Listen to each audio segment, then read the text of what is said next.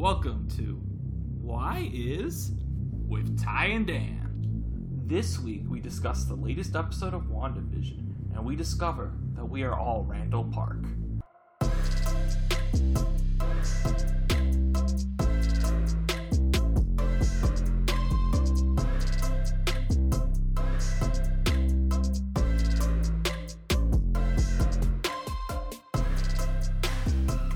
Hello, Danny Vincent. And I'm Tyler Borland. And this is Why Is with Ty and Dan, which we still don't understand the title of. Womp womp. So let's start like we always do with the MCU news. The news this week is Morbius is still scheduled for January 21st, 2022. Now, Danny, are you sure? Are you sure that's a thing? There hasn't been some other release that's been moved back, and we're gonna get it moved again. Never say never. It could be moved again. Are we- Maybe we will. Are we going to get a February vampire movie Uh, I hope so. just in time for for Valentine's Yeah, Day? I mean, I'm a, I'm a fan. I think the Wolfman, very deep cut there. the the 2011 Wolfman movie came out in February, so maybe we could get a vampire movie in February. No, but seriously, there was really no MCU news this week besides like gossip and rumors and Instagram posts from actors. So we don't really have much to discuss here, which is nice because we have a lot to discuss in this week's episode of WandaVision. But before we get to that, let's talk about In the Green Room. so what did what did you watch today that was non MCU Uh, well, this week I watched. or this week, not Yeah, today? Yeah. Uh, this week I watched Boy State, which is a documentary that is. It's got a lot of buzz. I think it actually holds the record for. Um, do you know how Sundance works? Kind of. Yeah. Uh, it's like yeah. a festival, and so like the people make the movies, and then they sell the movies to a distributor. And Boy State actually broke the record for the biggest sale of a documentary ever. It sold for twelve million dollars, Wow. uh, which is a lot because documentaries don't No, make a lot of no. money. Uh, but if you watch the documentary, you'd understand why, because it is um, it's a very interesting documentary. It's about uh, annual competition where a bunch of high schoolers go to the capital. Uh, well, every state has it, but this one takes place in Texas, and they go. A bunch of young men, high school, go to the capital and try to form a government in a week. So they represent they form a party platform. They rep, they elect representatives. They elect a party chair, and they elect someone to run for governor. And the end of the week is the election for who will win governor. Uh, and the documentary is kind of about how uh, people will sacrifice their voice to go further in politics, and how even people in high school just view politics as like this hyper partisan thing, uh, where they're not necessarily going with what they believe, or even what they think a majority of people believe. They go with what they think will energize their base and give them more power. Uh, it's a really fascinating documentary, and unfortunately, it's on Apple TV Plus, which I am the only person I know who has Apple TV Plus. Plus, and the only reason I have Apple TV Plus is because I got a new iPhone last January, and they gave it to you for free for a few months if you got a new iPhone. Uh, so if you get a free trial of Apple TV Plus, I gotta recommend Boy State, uh, the TV show Ted Lasso, which I actually you would Well, really like, Tyler. I've, I've got It's about a- Apple TV Plus, and I've seen Ted Lasso, but uh, the the other 15 streaming services that are out there have been keeping me away from Apple TV Plus. Um, Oh well, you should watch Boy State. Uh, it's really good, and then you should also watch Wolfwalkers. Those are the two really good movies that are on the service, in my opinion. Wolfwalkers is an animated movie from Ireland. Uh, it's traditionally animated, and it's really beautiful. Uh, I was lucky enough to see it in a theater uh, before theaters closed here, and I, my mind was blown by just like how beautifully it was animated. I was like, I didn't know they made movies this pretty anymore. But anyway, uh, Boy State, very good documentary. Uh, if you have Apple TV Plus, check it out. If you don't have Apple TV Plus, I don't recommend you get it because there's literally two movies and a TV show that. Are, well, there's another TV show I like on it too, Central Park, but I like it because it's about musicals, and I don't necessarily recommend it for everyone. But anyway, uh, if you have Apple TV Plus, check out Boy State. What about you, Tyler? What'd you watch? I watched uh, the first Hobbit movie, uh, The Hobbit: An Unexpected Journey. An Um, unexpected I- watch. it it really it really was. Uh, my wife actually got me into watching them. Like these are movies that I was I read the books when I was in like seventh and eighth grade. Um, so that's like 13, 14 years old, and then I, I that's when the the original Lord of the Rings movies were were coming out, and I was really big into those at that time, and I just kind of moved on, moved on to other things. Uh, and The Hobbit came out, I think when I when I was in college, and I did not catch catch those movies. Um, I also at that high point, school? When did you graduate? Sorry. it I was haven't- 2012. It was 2012. okay, okay. Okay. So yeah, okay, I have an encyclopedic knowledge of when movies came out. That's why I was like, "Are you sure?" Because I was in high school during then, and I just remembered that you're you're older than me. So I'm like, "Whoops." Uh, but anyway, go on. yeah so so i i also had this thing where i was like it's one it's one book. The hobbit is one book and they don't need to make three movies out of it. That being said i did enjoy this movie overall um, and it was actually nostalgic for me. It brought me back to watching like watching the original lord of the rings trilogy. And uh, so it took me back to 13 year old tyler. And uh, i will So say you- that it sorry. was it was very evident when the script broke from the book from what the book had um, now that's me that's me knowing what the book had in it um, but it still flowed very well together and uh, yeah Are you gonna so- watch the later ones? Then I'm guessing. Uh, yeah, we're we're actually watching. Uh, we're actually watching all of the Hobbit films, and then we will watch the, the Lord of the Rings. So uh, my wife has never seen these before, and she actually suggested them. So I thought, okay, sure, you know, why not? Um, embarrassing, uh, embarrassing admitting for me as the movie guy. Uh, I've actually never seen Return of the King, uh, and I have a reason for it. And it's that I saw Fellowship. I really liked it, uh, but my dad only owned the extended editions of Two Towers and Return of the King, mhm. and the, I don't know if you have the DVDs, but the extended editions don't actually let you watch the original cut. Like you can skip the new scenes, but the extended scenes are just extended. Like now, we you can't skip them, and even just skipping Yeah. the new scenes really were just. I was just like, this doesn't flow well. Uh, and I know it's not the movie's fault because the extended things are meant to be watched after you see the original ones because no one actually wants a four-hour movie.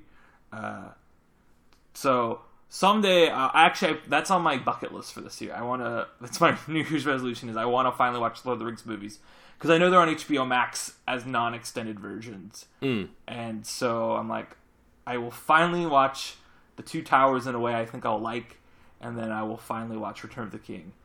Uh, but yeah, that, that's my embarrassing Lord of the Rings story. I've seen all the Hobbit movies though because I saw them in theaters, so I didn't need to worry about them being extended.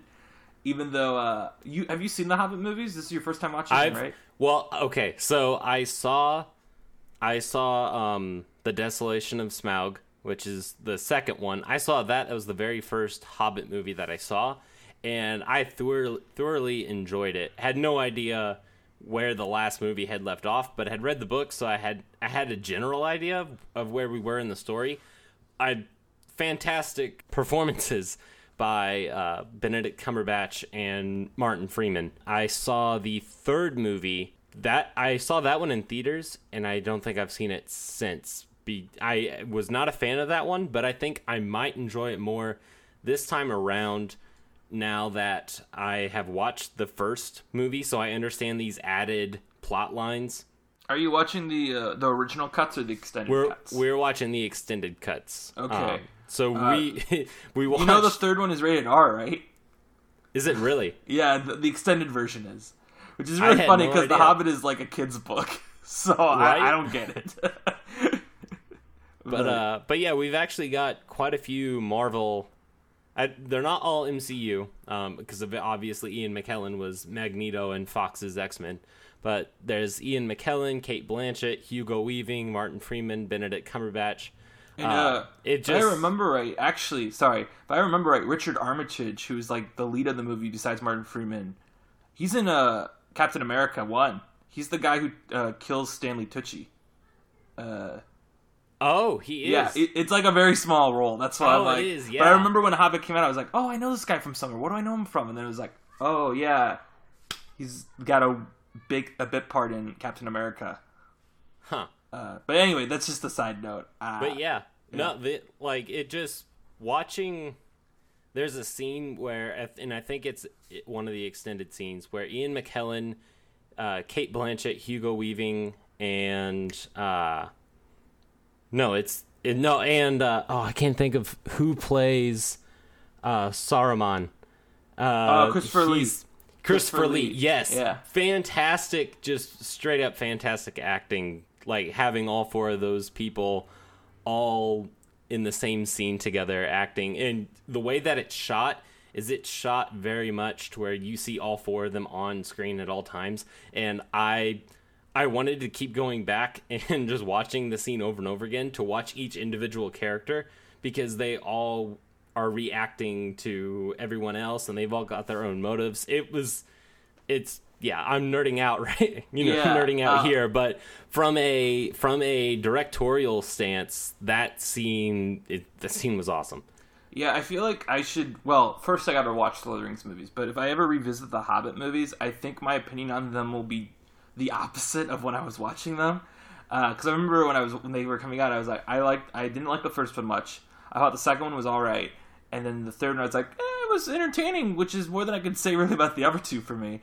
But I have a feeling that if I ever rewatch them, uh, I will like the first one more because if I remember right, the first one is slower paced, and that was that. That was what my issue was. Was like so clear they stretches out the three three movies when it's one book. Uh, Mhm. But in retrospect, uh, like the third movie is just all action, no real story. So I Yeah. think I would appreciate more us having a more leisurely pace because I think the first Lord of the Rings movie also has a somewhat leisurely place pace, and that's what I liked about it uh, because it really immersed you into the world of Middle Earth. Uh, Well, it, really you, you got to build. Uh, I will say that this the first Hobbit movie really it builds Martin Freeman's character.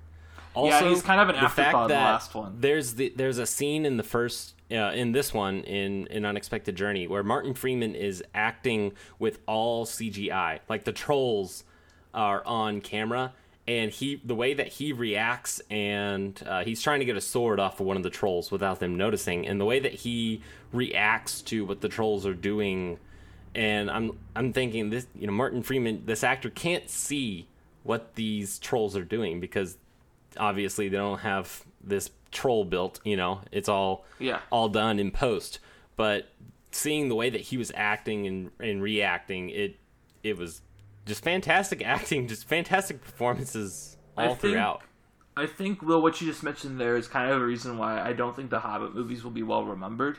Uh, at least compared to the original. Well, obviously the originals are like considered like top twenty movies ever made. You know what I mean? Uh, but also, I think I remember thinking that when I saw it was that the Hobbit was really the last of the big push of CGI is always better, and then afterwards, uh, the new Star Wars movies and uh, Fury Road came out, and it was like, no, practical stuff is really cool. Because if you watch the Hobbit movies, they're just all like, it's very CGI. At points, it looks like a video game, and I don't think it looks great all the time.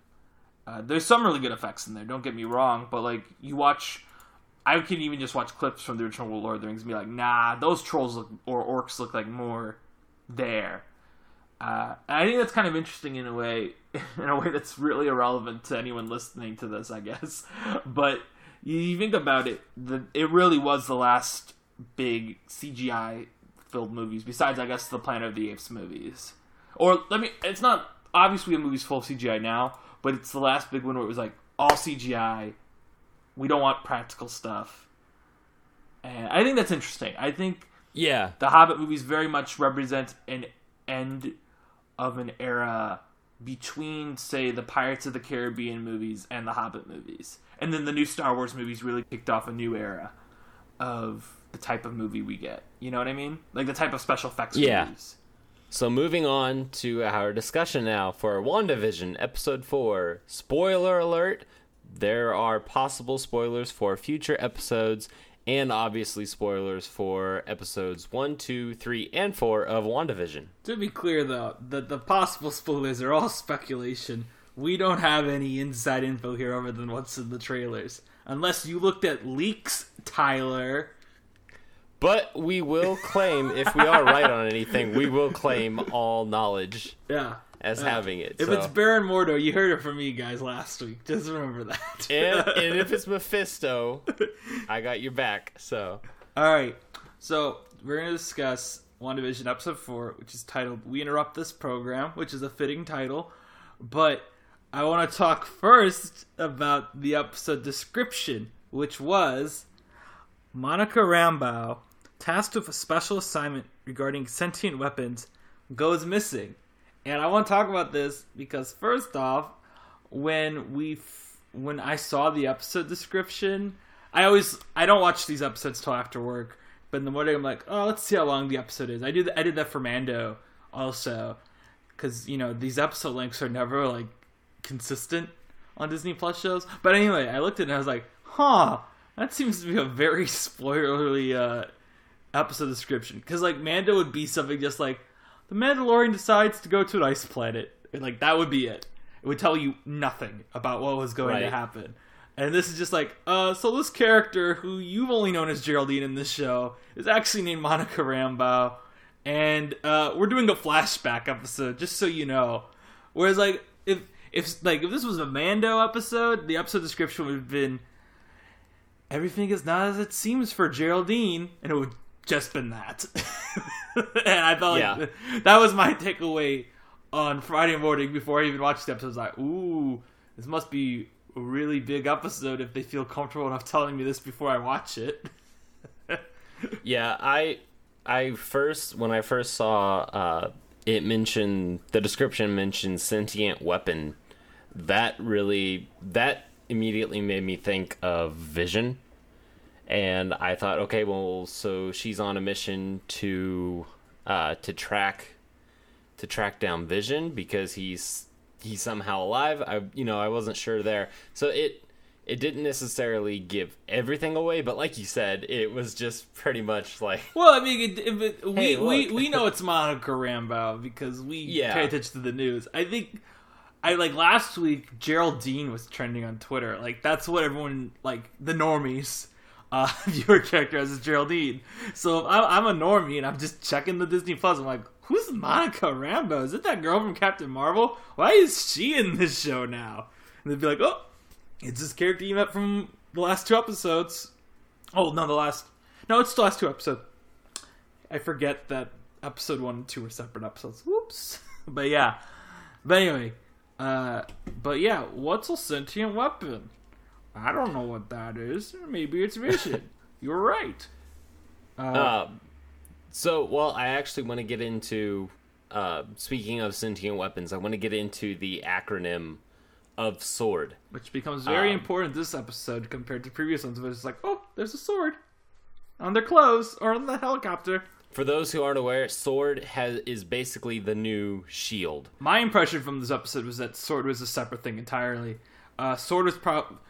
My my perception was is that because we hear it's founded by Monica's mom, whose name I'm totally blanking on, and so that to me That's implies true. that it's been true. around for a while, probably when Shield was around, because she knew Nick Fury. In fact, now I want I want to know the story of how these relate to each other because she knew Nick Fury and she was like, "No, I'm making my own organization." So uh-huh. I'm I'm thinking like remember in Captain Marvel, uh, I didn't think that this conversation would take us to, all the way back to Captain Marvel, but go uh, flashback I'm gonna talk to about Captain Marvel later. with me. Like, go on. um, so in like sword would be the response that an air force pilot would take right Yeah.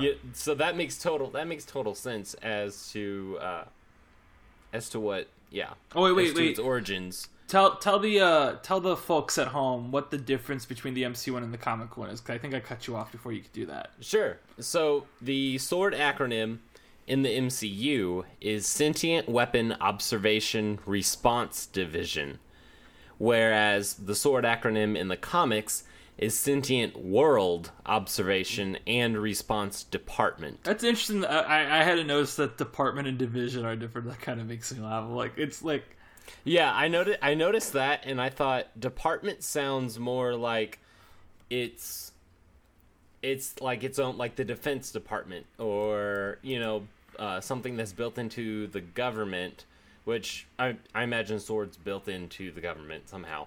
Um, but in the MCU, with it being a division, what are they a division of? Are they a division of the Air Force, or you know, are they a division of one of the military I branches? just uh, so I just googled okay, uh, literally right now, and I see that the trivia for the MCU wiki says that in the comics, Sword is very blatantly a subdivision of Shield.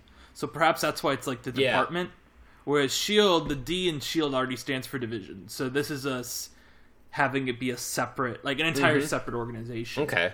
Uh, maybe you said that when I was looking up the info, so I'm sorry for the people at home for me literally repeating what Tyler just said. Echo. No. Uh, but uh, but yeah, like that. Uh, but this, I mean, this explains the episode description talking about the sentient weapon because it very clearly. I mean, now that we know after the episode, uh, we know that Monica was on a mission for Sword. Um, Although I want to say also quickly, I think it's interesting because I remember there was speculation about Sword being a part of these at the Far From Home post credit scene with Nick Fury in space.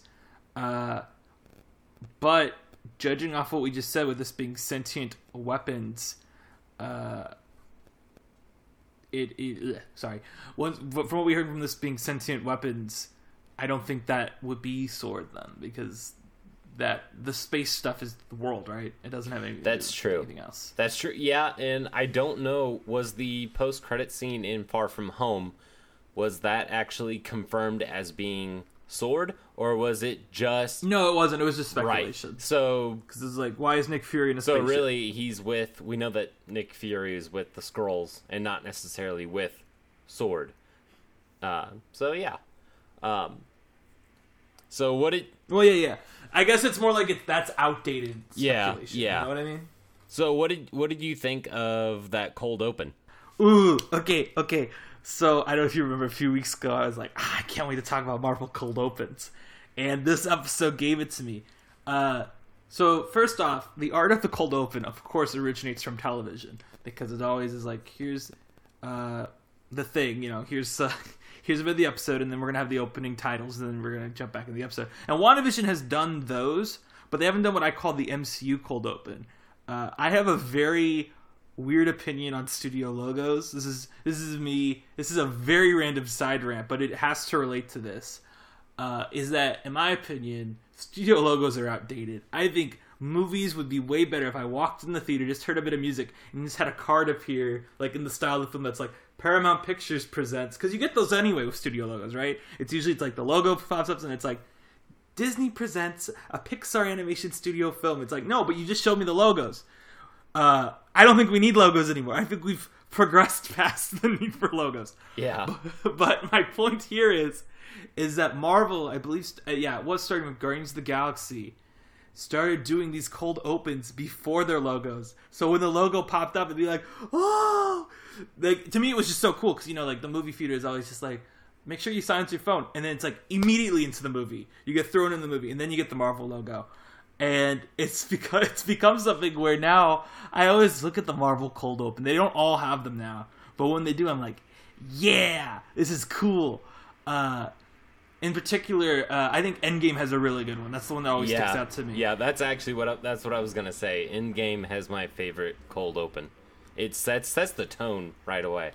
Endgame is a good one, and then Guardians one. Yes, Guardians Yeah. one's the first one, but Guardians one like set the thing. The one I hate the most, uh, I can tell you right now, the worst one is Ant Man. Ant Man has the worst Marvel cold open, and it's because it is a completely unrelated to the rest of the story cameo. That's like, hey, just so you know, this Michael Douglas character, he knew Agent Carter and uh, Tony Stark's dad, so you better respect this movie. And I'm just like, we didn't need this. Nothing. Go- this is just you showing off your uh, visual effects stuff. It's dumb. Civil War has a good one too, but we'll talk about that But- when we talk about Civil War soon. Uh, but anyway, I love the Marvel cold open, and it was not. It, to me, you know how you said the first week you like felt chills seeing the logo. To me, Yeah. this week when the logo popped, I was like, "There was a Marvel cold open. I got one again. It's been so long."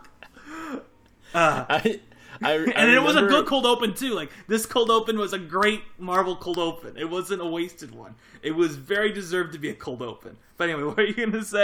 I, well, I I was gonna say I remember getting text last night, and you're like, "Oh my gosh, I can't wait! I'm watching it," and then I'm just getting like. I'm just getting ah and oh and oh my gosh, I have so much to talk about. It, it was just incomplete sentences of excitement coming from Danny. And I, I, if I remember, I literally texted you once the logo was done. I was like, I just got to the logo and I'm already Yeah. ready to talk about this Yeah, you were episode like, because I the, got to logo, the logo, and I'm like, the logo. What are you talking about? because the cold open had happened. And uh, I also want to talk about the cold open uh, in general. In that, the thing that's great about cold open is it's kind of like so the cold open can either be used to really like lull you into the story or just shock you. Uh, like for a good one for lulling you into the story, Guardians 2's cold open is like it's just Kurt Russell with Peter's mom, and they're dancing the brand, not dancing, they're singing the brandy, and then it like goes to the Marvel logo. I don't remember what triggers the Marvel logo there, but we do go to the Marvel logo. Um, but then in this one, it really like so to me, the opening shot of this episode is uh, Monica becoming unsnapped, or as they call it, the blip. But to me, this immediately follows the previous episode, right? And there's no context of it being a flashback. And I'd heard rumors. Um, I don't know anything about Monica Rambeau, but I've heard that she, at some point in the comics, becomes like an actual superhero, which I feel like isn't a spoiler to say because my my response there is we know she's going to become a superhero here, and uh, my my go to there with me saying this person might become a superhero is the Deadpool movies. His girlfriend is a superhero in the comics, and she's not once been a, a superhero in either of the movies. So it's just like a bit info. But anyway, my point was she like reforms from the snap, and I was like, ooh, is this like her superpower? And she's like waking up from uh, being pushed out of Wanda's world, and I was like, nope. That's that's what I I, see- thought. I thought she got was she was de- like disintegrated or something after landing in the real world. I thought Yeah. she had faded away or something. Yeah. But then we see everyone else in this hospital start reforming out of nowhere. I'm just like, I was like, oh my gosh, we're back at the unsnap. This is amazing, and we're actually seeing the chaos of the moment. It's not like uh, my my thing that my, my thing. I'm gonna rant probably not a lot, but I don't think Far From Home is a good movie. I know, right? A Marvel podcast, and the the co-host doesn't think every Marvel movie is great. I think Far From Home is a very mediocre movie, at points bad, and one of its worst offenses is that it comes immediately after Endgame, which was meant to be this ground-shaking uh, wham episode of the MCU that will never be the same afterwards, and it immediately just makes a joke out of everything that happened in it. I don't even think whenever we get Guardians 3, it will make a joke off of Endgame. Um, because it's Gamora died in it. Like you know, like you know I mean, like there's actual uh consequences to it. And the thing is there's actual consequences to Spider-Man in Endgame because uh, you know, his um his mentor died, and that's literally it. Sorry, I could really rant about uh, uh, Far From Home and missed opportunities. Uh, mainly in the case that none of his fr- all of his friends who were close to him somehow got snapped too, and none of their families had any issues financially in the last five years. They're all just like, well, here we are back at school. That was weird. The technology's a little different, but all right. like, but anyway.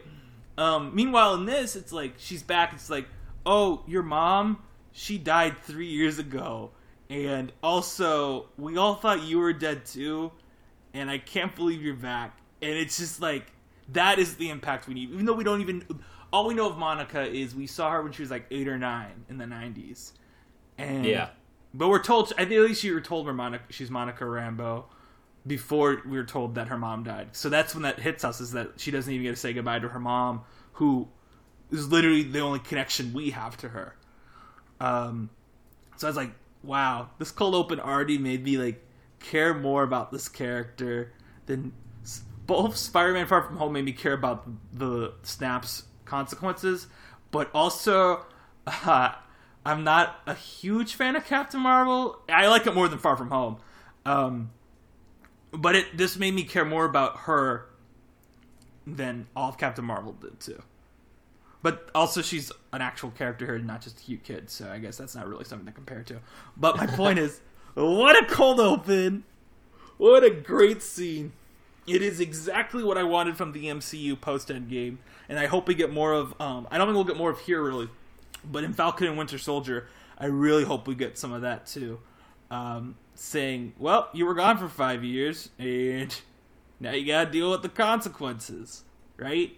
Right. So anyway, right. that there's me yeah, I I gushing over this cold open. this this cold open it was very very realistic and definitely not as light as Far From Home, but it works very well. I I didn't even think about the uh, hospitals being overloaded at capacity, and I'm I'm like, well, I I assume people who were in surgery when the blip happened, uh, you know, people who were uh, people who had all this pain. I don't assume that that pain is gone. You know, if someone had uh, a disease before Thanos snapped his fingers, I don't think that it would be gone when they come back because I believe you come back in the current state or in the Yeah, state that you were uh, when you were blipped. if I remember, So- if I remember right, Kevin Feige, as I call him, uh, once I said uh, after Endgame came out, he was like, "Yeah, when they were unsnapped." Well, the only thing he clarified was is that Hulk wasn't stupid enough to unsnap people who were like in planes in the midair and they just fall to the ground. That was really the only thing he clarified. He was like, "No, he he didn't just he didn't bring people back to immediately kill them. That's not he." He snapped to bring people back, not bring people back and have there be mass casualties because of it. Well, Although I don't know how that good- really happens. What if you get snapped back and you get like in the middle of the street and there's a car coming right towards you? Right. i Just saying, Kevin. but I, I also appreciated the finality of uh, Monica's mother's death. Al- Yeah. Albeit grim and sad, it was it was a nice tie-in to it was a nice callback to prior films, which by the way this episode did really well with. Um, Yeah.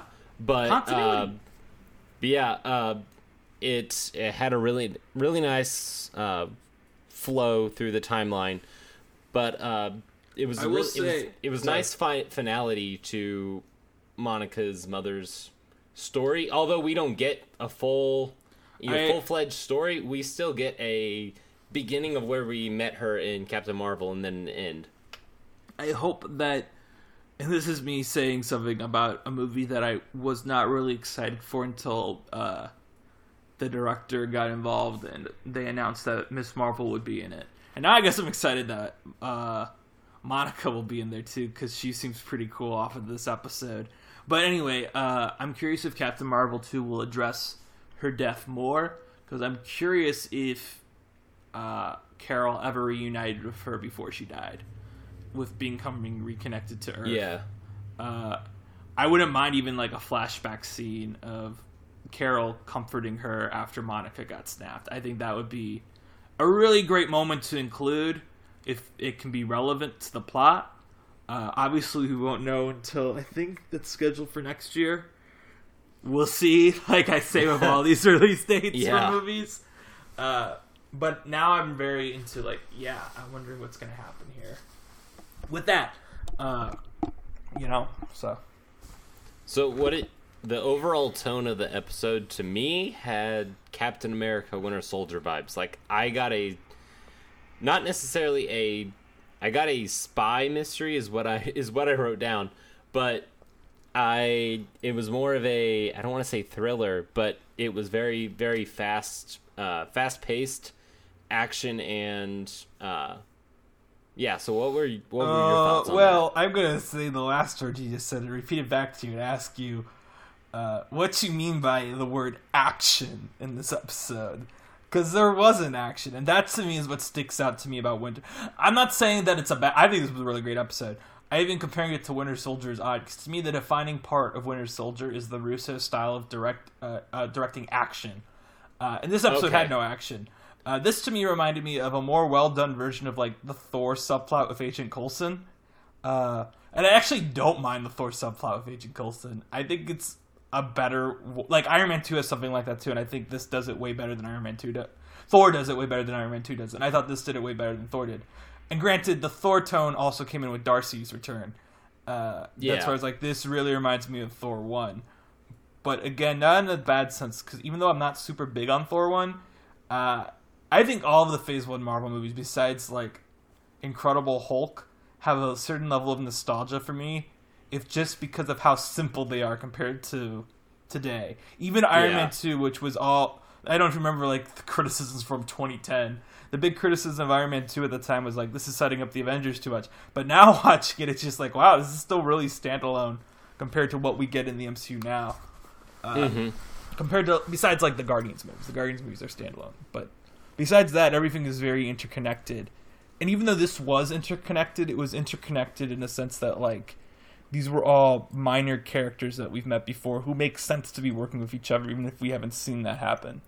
Right. Uh, right. This is this is more of what like this is what an Agents of Sword like if we would get an Agents of Sword series, I would watch it with Woo and Darcy. I actually Like- saw, yeah, I saw a great tweet that was like, uh, so Disney Plus, when's the Agents of Sword show with, as you said, Woo, Darcy, and, uh, and they said Monica, they would want Monica in it, too. Yeah.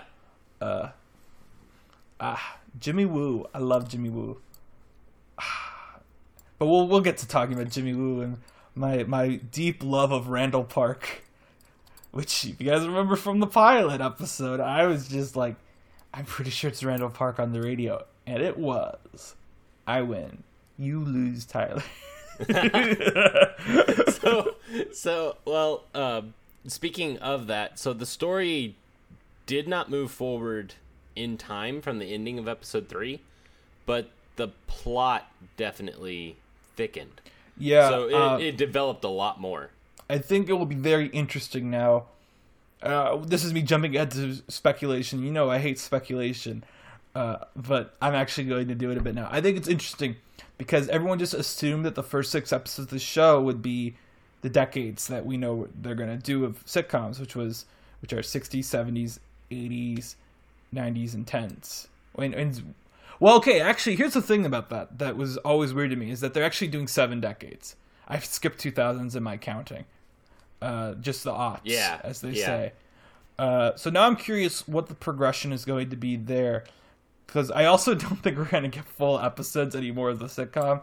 Besides maybe the Halloween episode, I think the Halloween episode will be the only full sitcom episode we get now. Because I think from now on we're going to be cutting back and forth between the real world and Westview, which is fine. Uh, I think this episode is a very necessary way to do that. And even though it was exposition focused, I think exposition. Do you want to? Well, I won't. I won't give a long rant about exposition and Nolan. Christopher Nolan. Christopher Nolan is who I think of when I think of exposition, and I think his movies, the exposition stands out because his characters that give exposition are generally designed just to give exposition. I think both Kat Dennings and uh, Randall Park are charismatic enough actors that an episode of exposition coming from them is still incredibly watchable. yeah Um, and even and if they did this weekly, I'd be like, all right, let's let's not. Uh, but it, honestly, by the end of this episode, I think we have enough explained to us besides the obvious big mysteries of the show, like what is what is Agnes's role in this, and what is there well what I is thought- Vision's autonomy in this? yeah yeah Um, Well, but those are speaking- questions that can of run the show. Well, speaking Yeah. of Vision's Vision's autonomy, what did you think of when Wanda turns to him after she expels Monica and she turns to him and he looks very he looks very much like how he looked at the end of Infinity War. Oh, if we want to jump ahead, we can. Uh, my my my thought there was well, I'll put it this way: is there were two moments in the episode, one of which was the cold open, which we've already discussed, uh, where I basically sat up and was like, yes. Uh, and the other moment was the shot of Dead Vision. Uh, it was such it's such a move that I am not expecting from this show. That even though it's so, this is being described as like a kind of a mystery horror show from the MCU, and Disney Plus, as I've said before, like when we were talking about how I don't think R-rated content will ever be on. Well, I know R-rated content won't be on Disney Plus, but I don't think Disney's going to make R-rated content for Hulu for MCU stuff. But my my point here is more that I if children are watching this show. It was very much a jump scare to me, and I was like, "Oh my god!" I don't even know what Yeah. Vision just said to me, but it was such a great moment, especially following what precedes it. Because I don't know if we want to talk about this before we talk about Jimmy Woo and Darcy, because I do want to talk about them a bit more. But I think this episode kind of posits that the villain of this enterprise is Wanda. Uh, and even if other people are behind it, I think first and foremost, our villain of this show is Wanda, which is going to be very interesting because I think eventually Vision will discover that and have to be against her because that's just what Vision is. Vision is a he is programmed to be good. You know, he cannot Right. not be good. He cannot be corrupted even by love. So in Age of Ultron, Vision talks about how he's on the side of of good. He's not necessarily on the side of the Avengers or Ultron. Um, he doesn't really pick sides. It's for like it's whatever is for the betterment um, of hum- humanity. I feel like I'm botching that up.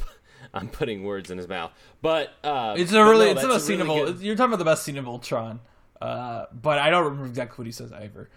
Uh, but that's like well, the, but that people talk about Age of Ultron as being like this flawed movie, and it is. Uh, but I think the scene you're talking about where Ultron and Vision have like a final chat before Ultron, uh, air quote, dies. Oh, I was talking about when uh, Vision. Oh, you're not talking about that scene? first- Oops. when when Vision is that is a really good scene though. But when Vision is first, uh, when he first comes to life, and I believe he's talking to is he talking to Cap? He's either talking to Cap or Thor, and they ask him, "Are are you on our side?" And then he says, "I'm on no one's no one's side. Oh, I'm on the side of life." Yeah, Yeah. that's what he says. Uh, so yeah, Which is So- why now he's dead, and it's like Right. it's disturbing. but I did, I did think that seeing uh, seeing Dead Vision, I thought that that was a really nice, uh, not a hint, but almost an Easter egg, but like to uh, to Marvel comics with the uh, the Marvel zombies, uh, where all the heroes are zombies. I thought that was really really nice there. We also got something like that with Iron Man in Far From Home when Mysterio has Spider Man uh, wigging out. And But, you know we're uh, gonna get a we're getting a zombies episode this summer, right? You in what it in what it Yeah, what if there's What going to be a, a zombies Yeah. episode? So Yep, hopefully so, we uh, get uh, the return of Zombie Vision, and Zombie Iron Man. Hopefully, we get some more Dead Vision. Yeah, but uh, I love that, Dead Vision. I don't know the the Dead Vision, us seeing Dead Vision, that uh, that gives more credibility to the theory that Wanda found his dead body, like like got his dead body and gave life to it within the reality. I want to say that. Well, I I don't think it's a theory anymore. I think that's pretty much confirmed by this episode. Uh, but I wasn't surprised it was confirmed this episode because I read an interview by Paul Bettany, which really cracked me up because, well, I'll just tell you what it was. And then it's like he's like, Endgame was supposed to have a post-credit scene where Wanda discovers my body in a morgue, and I was like, dude. That would have been a lame post-credit scene for Endgame. End- Endgame was special Right. because it didn't have a post-credit scene. Although, sidebar about Endgame and Paul Bettany, I still think it's absolutely ludicrous that they went back to 2012. They couldn't find time to give Jarvis a line just so Paul Bettany could get a really cool credit because everyone else in the MCU got an awesome credit in that movie except for Paul Bettany and Clark Gregg. And you couldn't fit Clark Gregg in the movie. That's fine. I understand. but you could have given Jarvis a line and given Vision a credit. It would have been didn't nice. didn't even didn't Jane Foster?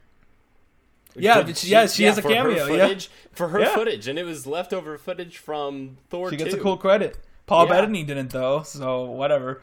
I get and I Salty. get it. Yeah, the thing is with Clark Gregg, it's like okay, I get it. Uh, the times they go to, he's dead. It doesn't make any sense for him to be there. But for Jar- you could have given Jarvis a quick line so Paul Bettany gets a cool credit. But anyway, I'm still bummed on Paul Bettany's behalf. And when he's when that news broke, he's like, I was gonna be the post credit scene of Endgame. I was like, well, I don't think you would have still got a credit out of that, so I don't really care. but yeah, uh, I, I I agree that Wanda has somehow discovered his corpse, and I'm wondering when this show is supposed to take place because it's framed as directly post Endgame. I feel like, but I feel like, well, okay, so she needs to get Vision's body somehow from wherever that is, and moreover, I feel like her scene at the end of Endgame of Hawkeye does not necessarily imply that she is going to go be I don't want to say evil because we don't really know she's evil, but I do think she's an antagonist uh, in this show now. Uh, but anyway, I I'm curious, and I hope the show fleshes it out a bit more. An idea I was seeing floating around, but I don't think will happen because he has his own show, is that Hawkeye would come in and cameo at some point near the end of this because he and uh, Wanda act. If Wanda has a relationship with anyone in the MCU besides Vision, it's Hawkeye, right? That's true. Yeah. Yeah. Uh, so he would fit in near the end. But my thing is, is I think he's got his own show going on. So it'd be very. I don't want to be like Jeremy Renner overload. But I don't know if Jeremy Renner would be like, yeah, I'll do your Disney Plus show, but I'm not going to do another Disney Plus show. You know what I mean? Yeah. Like, these are movie stars who don't necessarily want to be on TV. Well, honestly, I'd say the only one who's like a movie star who's getting a TV show is Tom Hiddleston. I think everyone else in these movie these shows are very much B-list actors who don't really get to anchor movies. But that's a that's a side note. I I think I, I think Oscar Isaac is a bigger deal than anyone in these Disney Plus shows that are based off the movies. but anyway, uh, but yeah, um, yeah, Dead Vision, he's awesome, great moment, I loved it. Do you want to talk about Jimmy Woo some more? yeah, yeah, yeah. So let's let's uh, go to uh, Woo and Darcy, which I, I have written down here. Woo and Darcy exclamation point. I I knew that I was going to like Jimmy Woo. I I, Jimmy Woo. I I liked him in uh, in Ant Man two, and I think that's the only only MCU only thing film been that in. he's been in. Yeah. Um. So. Uh. So yeah, I definitely liked him being in there, and the him finally mastering the card trick was Yeah. a really nice. Uh, just the connectivity of the MCU is very very much appreciated. Um, Yeah. So. So yeah, it's been a while since we've since we've seen him since uh, Well. 2000, 2018. That's not too long. Not like the Darcy drought. We, Oh, that's true. That's the true. Darcy drought was way worse. Thor two when you last when you last see uh, Jane reunited with Thor, and then I I I like the uh I like how the uh, MCU has chosen to randomly make Thor 2 hyper relevant even though no one likes I I don't know anyone including like massive MCU if you ask a massive MCU fan what the worst MCU movie they're to say is Thor 2 like without question they'd be like yeah Thor 2 is pretty bad. Uh but in the case of uh in Endgame and now well Endgame Thor 2 is relevant and this is just Darcy's last scene in Thor 2 uh but yeah I guess I liked seeing Darcy again. I don't know. I've never had a strong feeling one way or the other towards Darcy. yeah, I know a lot of people hated her at the time of the first two Thor movies, but I think that was more because she represents the fact that the movies were more focused on Earth than on Asgard. I think it has little to do with her as a character. Uh, and she was fine here. I'm still not in love with the character. Uh, I thought Monica made a really great first impression for the little we get to see her with Jimmy, and then of course I love Randall Park. I love Jimmy Woo, and I and I think I mentioned this before that I think it's very fitting that uh, it's I think it's Kat Dennings is uh, Darcy, Yeah. and Jimmy Woo is of course Randall Park. Uh, I think it's very fitting they're in this because their biggest roles have been in Two Broke Girls and Fresh Off the Boat, which were two pretty big sitcoms of the last decade.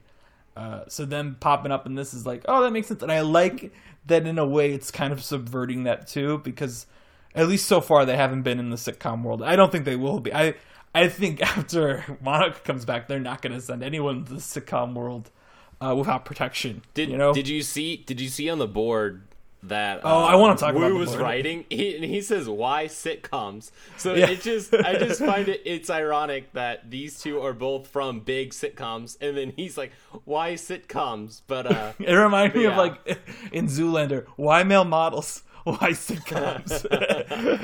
um, I want. I think the board, the board scene is. A, it's not a scene. It's in a montage, but I think it's Yeah. great because, as I said at the beginning of this episode, we are all Randall Park. It felt incredibly like uh, uh the people behind. I don't want to say Kevin Feige, but like Matt Shakman, who directed this, and the woman who's the head story writer, who I don't want to try to pronounce her name because I know I'll mispronounce it. Uh, but I feel I felt like this was it was very much meant to be like, yeah, we know this is an MCU show. People are going to be like ridiculously overanalyzing these first three episodes that are just sitcoms, and we're gonna put that in the show, and we're gonna have Randall Park do it with um Kat Dennings. And I just really liked it. I thought it was funny but yeah, in a very I- meta sense. Yeah, it was a very very meta. Uh, Darcy's Darcy's one-liners were okay. So in Thor and Thor two, I thought she was better in Thor two, um, but because I I if she felt very much more integrated into the script for I the time like- that she's actually in in the script. I was gonna say I feel Um, like she's better in Thor two just because Thor two is so boring, and she brings a little excitement to the A little life to it. it. A little life to it. but uh but it uh yeah in the first in the first thor i was actually i i was an, annoyed when she had different lines but that's because i've never necessarily been a fan for one liners um uh but they were very welcome in this episode. And i think that's because they are very one liners are very sitcom in nature. And that just relates so well to what we've had with the past three episodes in this series so far as My- my- as them being portrayed as sitcoms my response to that is also kind of my response to the episode at all. Is that I don't actually think of one liners as sitcom in nature. I think of them as they're very Marvel in nature. Like every Marvel movie has one liners in it. Uh, and to me, this episode, again, me being always, I'm like the guy who's like, yeah, I don't really like Marvel stuff. I think it's really, really generic and yeah, sometimes blah blah blah. what, But what is what is what is that voice is that is that marvel just- fan I, I, I, I, Marvel it's Marvel hater. It's a Marvel, Marvel hater. hater. Oh. yeah, yeah. Remember, I was like, it's it sucks. It's all bad. But anyway, um, this reminded me that like, okay, yeah, probably if I really ruminate on this, I'll be like, it was a little generic at points, but again, we've gone 18 months without Marvel, and these first three episodes, as much as I liked how weird they were, this was a very much more stock Marvel, which you get too much of it, it's bad. But Yeah. for 20 minutes, I'm like, yeah, I'm okay. with This is comfort food to me in a way. And we got new stuff in it too, even though it wasn't like we got what looks to be a massive, a major character in the MCU going forward with Monica's real introduction here. Uh, which Teyonah Parris, she probably did the best in this episode, even though she's only in it for like five minutes, because that cold open is entirely on her acting, you know. And then the scene she has afterwards, where she's like talking to the the person who got promoted over her because she was dead for five years, but um, but yeah.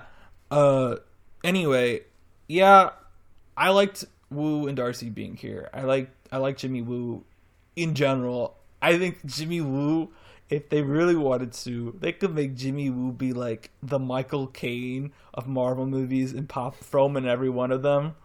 Uh, or like the guy from Pixar, you know what I mean? Like he needs to be in every Marvel movie.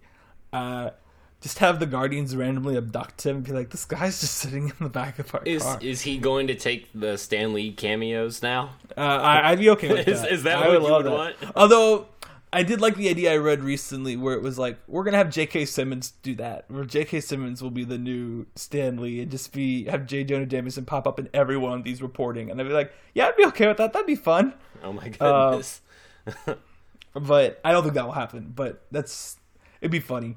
But yeah, I I thought that bringing in these characters from Thor and Ant Man was nice, and from Captain Marvel for Monica, and it really sold the interconnectivity of the world, which yeah. is sometimes a negative in the MCU. But for this, it worked because none of these people, as far as we know, have superpowers, uh, and it made sense to be working together, uh, especially when they're watching Wanda and Vision and being incredibly confused by it. yeah. and I also want to point out before we sorry, I want to point out one thing really cool. Well, actually, no. What were you going to say? Sorry, Well, you I say was, what go- you're gonna say, 'cause going I was to. going to change I the was going. I was going to expand on how you said you were talking about the interconnectivity. Yeah, and usually when people have crossed over, I mean, phase one we got Coulson and uh, The uh, Hawkeye Fury. cameo in we Thor. Got, yeah, right. we got, but most of the time when you get cameos throughout the rest of the MCU, it's heroes crossing over into other heroes' films. Where Mm-hmm. here, like you said, we got side characters crossing all, you know, uh, interacting with each other, and that was that was really that was really appreciated. I appreciated that. Um, it Yeah. yeah, that is like it's like building building a roof you know the heroes are the foundation but then the they're the frame but then all the coverings are like the are the side actors and it just it built out the house really nice if my analogy makes makes sense there No, no, I get, I get what you're saying. It was great. It was a great. I, I liked it a ton. Uh, yeah. Uh, what was I gonna say? Oh, what I was gonna say is I agree with everything you just said. To be clear, I'm not just dismissing it. I, I'm just like I have nothing to add. Uh, but I, don't- want to say don't, don't believe you danny we're Oh. gonna have we're at the box after this I think it's funny how last week uh, I was complaining a ton about how we didn't have enough Agnes this week. And this week we had like no Agnes, and I'm like totally fine with it. like I'm like, yeah, whatever. Oh, but what did you think? We don't have this on our list of topics, but what did you think about the implication that um we there are more episodes of WandaVision we have not seen? Because they keep talking about how there's a new episode and there's another new episode airing. You know what I mean? what are you what are you talking about So when Darcy's watching it, she's like, "Oh, there's Geraldine. No, not Geraldine. There's Monica. She hasn't been in one of these yet, and it's a shot we haven't seen from any of the episodes we've seen before." So it implied that there were episodes of one because to me it also wasn't implying there were reruns. It was implying to me that basically it was like the Truman Show. It was a twenty four seven sitcom just airing, other than of course probably when uh, Vision and Wanda were asleep. I, that's probably when the credit. Well, no, because then it's weird because the credits roll. I don't know. I guess it's this is me. This is kind of me getting cinema cine on it. It's like, how does this work? Uh, I don't understand. I'd well, I I need would- everything explained. Well, no, no, you're you're making a you're making a point there. Um, I I think that we we are seeing all of the main the main points Yeah. um, that we need to see for for the overall story. But I think on Darcy's end, I think like you said, it's just the Truman Show. It's just twenty four seven, just this constant sitcom, no matter what decade it's supposed to go into. Uh, Darcy did point out that when something uh, traumatic happens, the decades change. And she also pointed out that the color thing is something that they see on the show too. I feel like Yeah. those are both two very important uh, things. Which is why I, I honestly was a little surprised at the end of the episode because, as you said, we end exactly where episode three ended. I was surprised that we didn't get to see it becoming the '80s, just so that we were moved on, like we move forward a bit. But I presume the next episode will open that. I wouldn't be surprised if the next episode. I well, I was surprised just because from the marketing, I don't think there's been much released from the '80s episode, so that makes me think we're gonna go for the '80s super quick. Yeah. Uh, and then I think the '90s will be the Halloween stuff, and then I think we'll go for the 2000s and 2010s pretty quick as well. Uh, I'm excited for the 2000s though because uh, I, I won't say it because I, I don't think you want to be spoiled. But I found out what the 2000s episode is going to be based off of, and I'm just like, please give it to me. I am ready for it. I actually watched this show a ton, but anyway, uh, I hope they don't gloss over it now that I know what it is because I'm like, yes, please. Because now you have this. Ex- now you're expecting, expecting this thing. Granted, though, also it's possible to me that we haven't seen a lot of the '80s and other stuff because there might be new characters coming in who we are not aware of. Uh, for example, like a Quicksilver or Ultron showed up. Right. That might be also why there's a lot of stuff hidden from the later episodes in the marketing. Uh, well, rather stuff from the sitcom stuff in the marketing. I also think, well, to be honest, I also think because I think, as I've said, the kids move quickly in age. I think the marketing is trying to hide that those kids are going to be like five or six pretty early. Uh, but anyway, did you want to talk about? I think uh, let's talk about Wanda. I think that's the last Well- thing we really have to talk about. A couple stuff Well, about uh, Wanda. I wanted wanted to. You talked about Agnes for a little bit, and I wanted to touch touch back on that real quick. Uh, Okay. So when they were putting the when Darcy and Woo are putting the board together, and they're naming they're basically naming the cast of WandaVi- WandaVision, everyone in this reality. Was Agnes on there? Agnes wasn't, and I don't believe Dottie was either. Hmm. Uh, but I'm more interested in Agnes personally. Well, uh, yeah, they couldn't mean, figure out who Agnes was or who Dottie was. because that that I thought that uh, was very interesting in that maybe it gives more more yeah I don't want to say that it supports the theory that Agnes is a witch. I'm pretty sure Agnes is a witch. Um, Agnes is involved, definitely. Yeah. yeah, yeah. I don't know if she was one who's like, "Oh, Wanda, why don't you go steal Vision's corpse?" I, I don't I don't think that is true. Um, perhaps she's someone who Wanda discovered like was a necromancer or something like that. I, I say that because earlier today I watched a, an episode of What We Do in the Shadows about necromancers, so they're on my mind. but you know that's very possible too. Danny's got necromancers on the mind.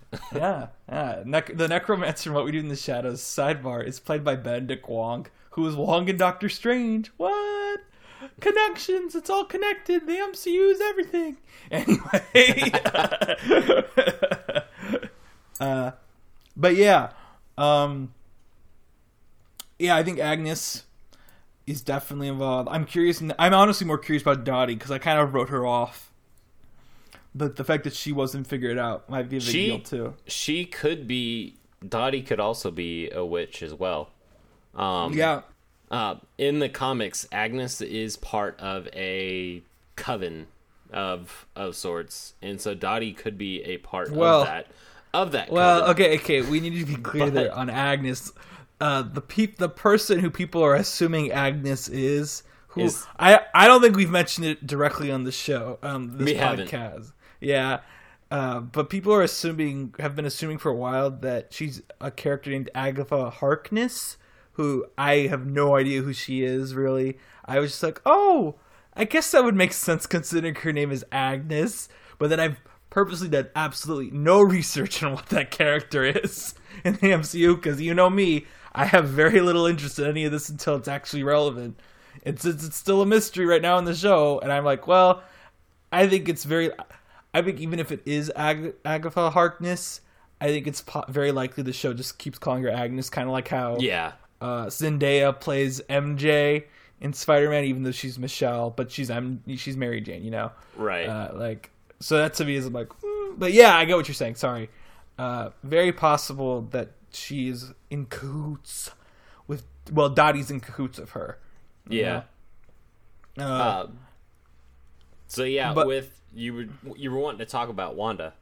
Yeah. So you know how last week we were like, "Whoa, that rewind was different, right?" With uh, Mhm.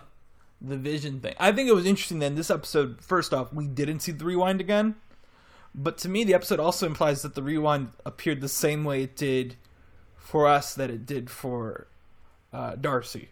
Yeah. Yeah. so Um, I I think what we what that would make me think that everything that Darcy sees on the television is what we watched as well. Well, besides the ending, besides the end point with the Yeah. uh, the uh, what do you call it?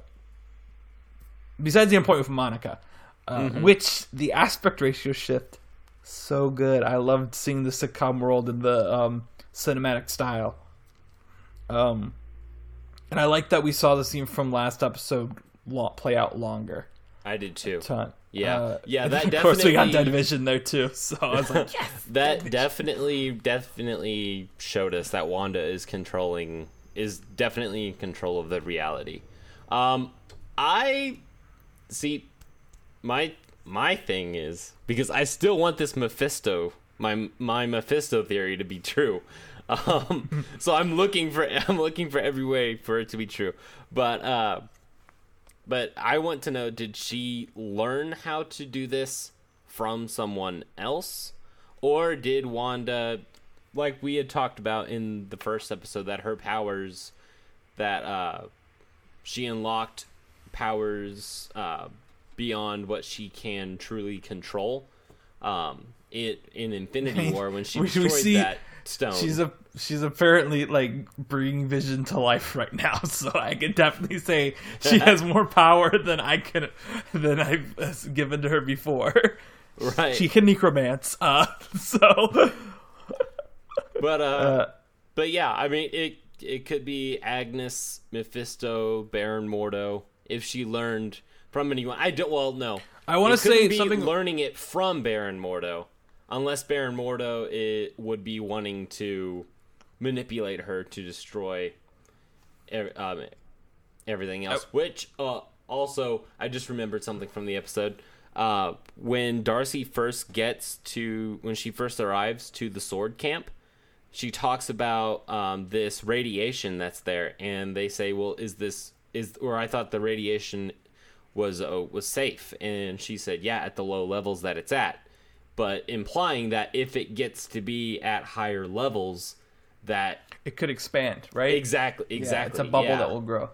I think what was interesting was also uh, with well, Mephisto. I actually want to I want to support your Mephisto theory for once.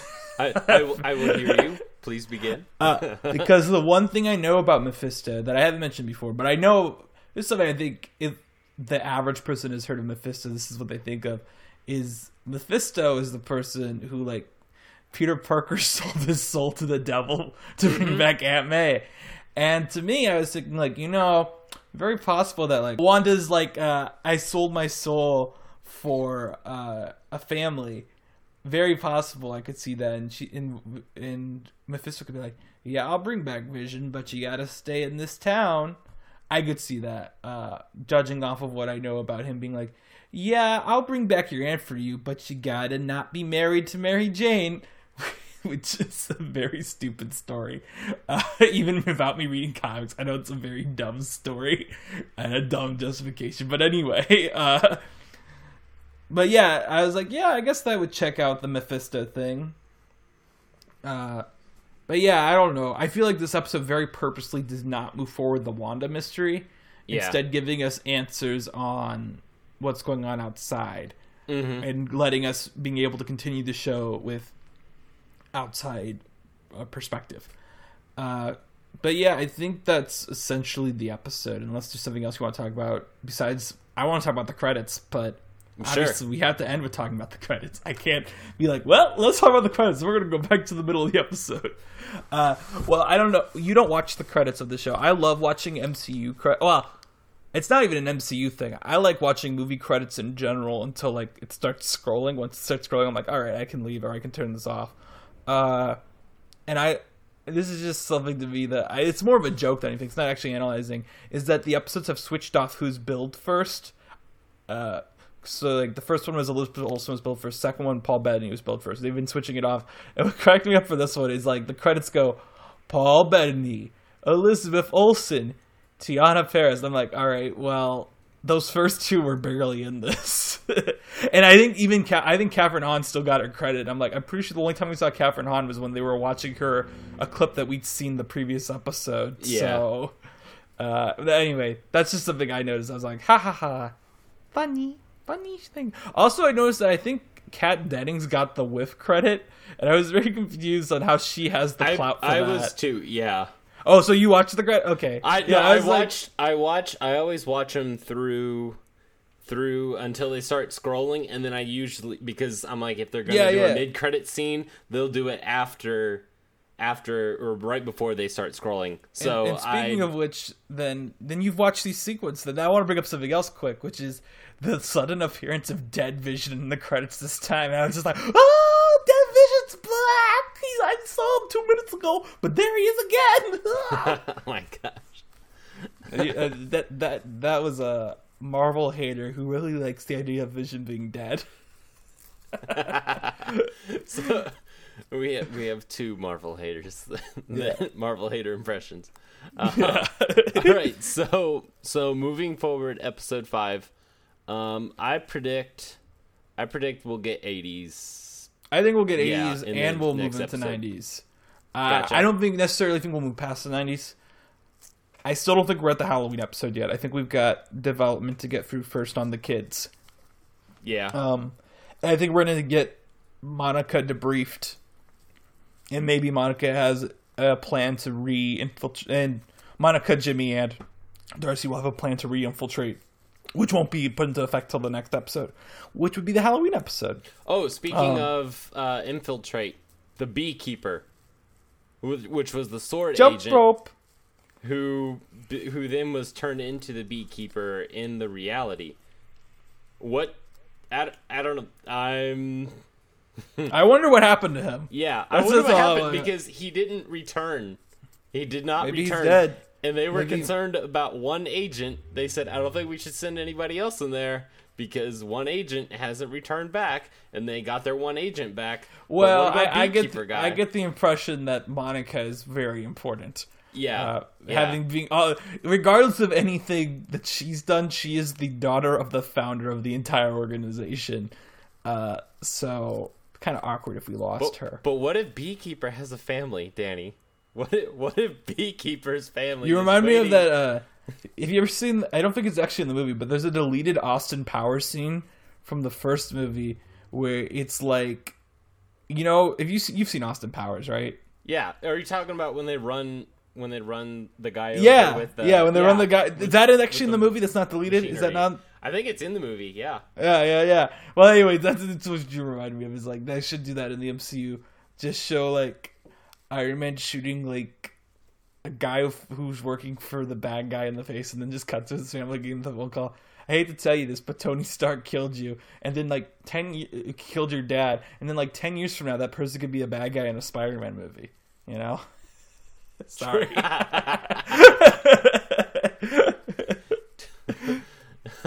Tony Stark spilled his drink on me in a casino 15 years ago. And now I must I kill love Spider-Man. but the one compliment I'll give Far From Home this episode is the ridiculous Jake Gyllenhaal monologue he gives, where he's like, "Tony Stark drawing me this way, and then he wronged you that way," and then it's like this awkward zoom-ins. Ah, love it. Best scene of Far From Home is Jake Gyllenhaal hamming it up. Uh, but anyway, prediction. Those are my predictions. my prediction is that someone on this will become a Spider-Man villain ten years down the line. All right. Well, that'll wrap up this week's episode of Why Is with Ty and Dan. You can catch us on Spotify, Apple Podcasts, or on our website, whyiswithtydan.buzzsprout.com. You can also follow us on Twitter at y is and one because I'm number one. You can also follow me on my letterboxd, uh, Danny Vincent's Letterboxd, which is blankmints, uh, with an e, I guess, because I guess that kind of sounds like blank mints, like a breath mint. But anyway, you can follow me there if you want to see my opinions on movies that aren't Marvel movies, like Boy State or the other stuff I saw this week. Uh, Tyler, you should get a Letterboxd at some point, but we know you're not going to. Uh, and yeah, we'll see you next week. Uh, yeah, more WandaVision, more Randall Park. Hopefully, fingers crossed. Give me more Randall Park. Uh, peace out. Peace.